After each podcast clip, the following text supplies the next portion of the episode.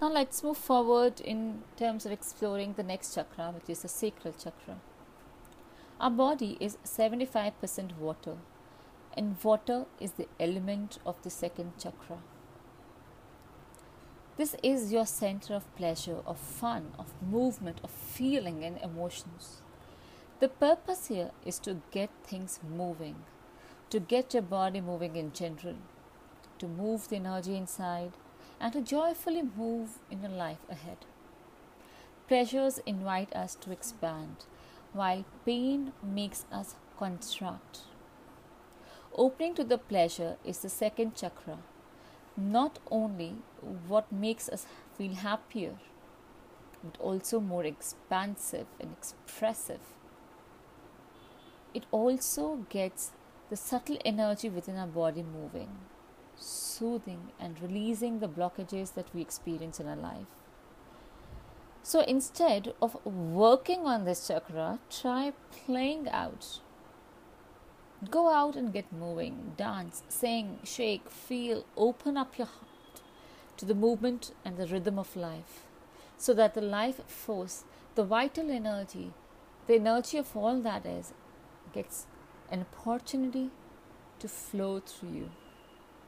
Let the rivers of life force within you flow into the ocean of bliss, and this will eventually move you into the energy of other chakras as well.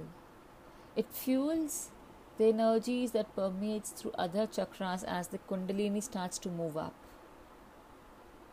The name of the second chakra is Svadhisthana, which means one's own sweet place. Just as the first chakra is about unity within our body, the second chakra is all about experiences of pleasure, the experiences of the duality that we all live in. As we explore our life, we want to live different aspects of duality to experience the pleasure, such as we want to reset our energies so by being at rest and being passive at times while sometimes we also want intense activity that stimulates the mind and the body, and of course, our spirit. It is experience of the polarity and the stimulation between the two extremes that draws our attention and stimulates the unfolding of our consciousness. As a result, we feel pleasure and we wish to make things happen, and we start to move from one big thing to the other in our life. Imagine if you were given a massage. A body opens and relaxes at it, experiences the pleasure. But if there was somebody who would come and start to hit you, how will your body feel? Contracted? Refrained? Shut down? Isn't it? This is what really happens when we experience pain instead of pleasure. Our chakras tend to become blocked by assuming that it is unsafe for me to experience the situation. This is more so as we learn to find our own place in the work that we live in, especially when we are just about six months old in our development cycle.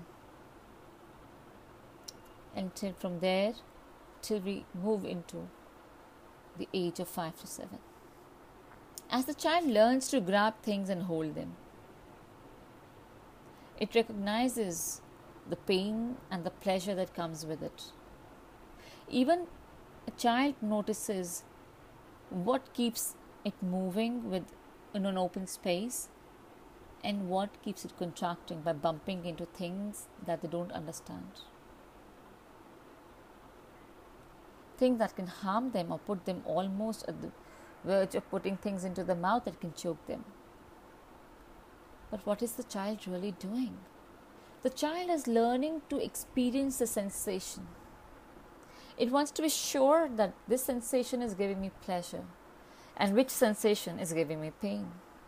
It tries to utilize all its five senses of touch, of hearing, different sounds, learning to taste and understand what's happening. If the child is putting different kind of things in its mouth, for example, the child is putting an ice cream Perhaps the child wants more. But if you put something bitter in the mouth of the child at the age of six onwards, it will deflect. This is how it assumes pleasure and what it means to be experiencing a pleasurable movement and how to refrain from pain as the child grows into an adult. But what if the child was told not to do this, not to do that, or perhaps repeatedly told, you are a bad girl or you're a bad boy, and made to be feeling ashamed over and over again for trivial things in life? The child eventually ceases to express, and this leads to the blockage of the second chakra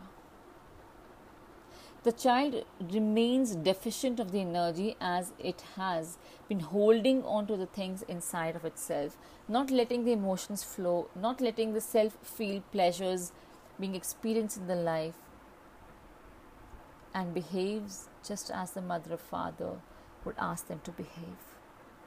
Over a period, the child becomes numb and out of tune of its own emotions. It feels as if life is dry it starts to feel that life is mundane and meaningless. There is no pleasure. Often in my practice, I have seen people with overcompensatory responses to the blockage of the second chakra. This leads to the over expression of emotions, whether as a child being too clingy or having a weak personal boundaries or over expression of emotions, sometimes even anger and rage. This overexpression in the adults is rather a compensatory response to the inability of the child to experience what is happening within the energy of the being. They become absolutely unsure of what's really happening and they don't know how to respond. They react they don't know how to pay attention to what is happening within their body, what emotions they are experiencing, and how to respond to the situation. They become unaware of the emotions of people around them, and eventually they become so disconnected within that they do not even experience the joy of being in relationship with others. As a result, they are unaware of their own needs and wants and are equally incompetent to comprehend and deliver to the needs and wants of people around them, especially in close relationships like husband, wife, mother, father, partners, and so on and so forth. Pleasures of the relationship swing on the extreme sides, such as people sometimes becoming very unpredictable to an extent of becoming narcissistic. A balanced chakra instead would mean the ability to enjoy little pleasures of life, such as enjoying a cup of tea with friends, or reading a book, or investing in a self healing course like this, or perhaps finding deeper connection with other people around, being able to empathize with others and yet not being carried away by other people's wants, desires, and needs and pains, remaining detached from the world outside and being yet being able to relate to what's happening to the people around them